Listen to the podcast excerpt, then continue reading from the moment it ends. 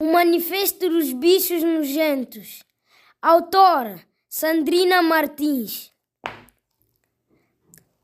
Esta história que vos vou contar pode bem acontecer numa qualquer cidade.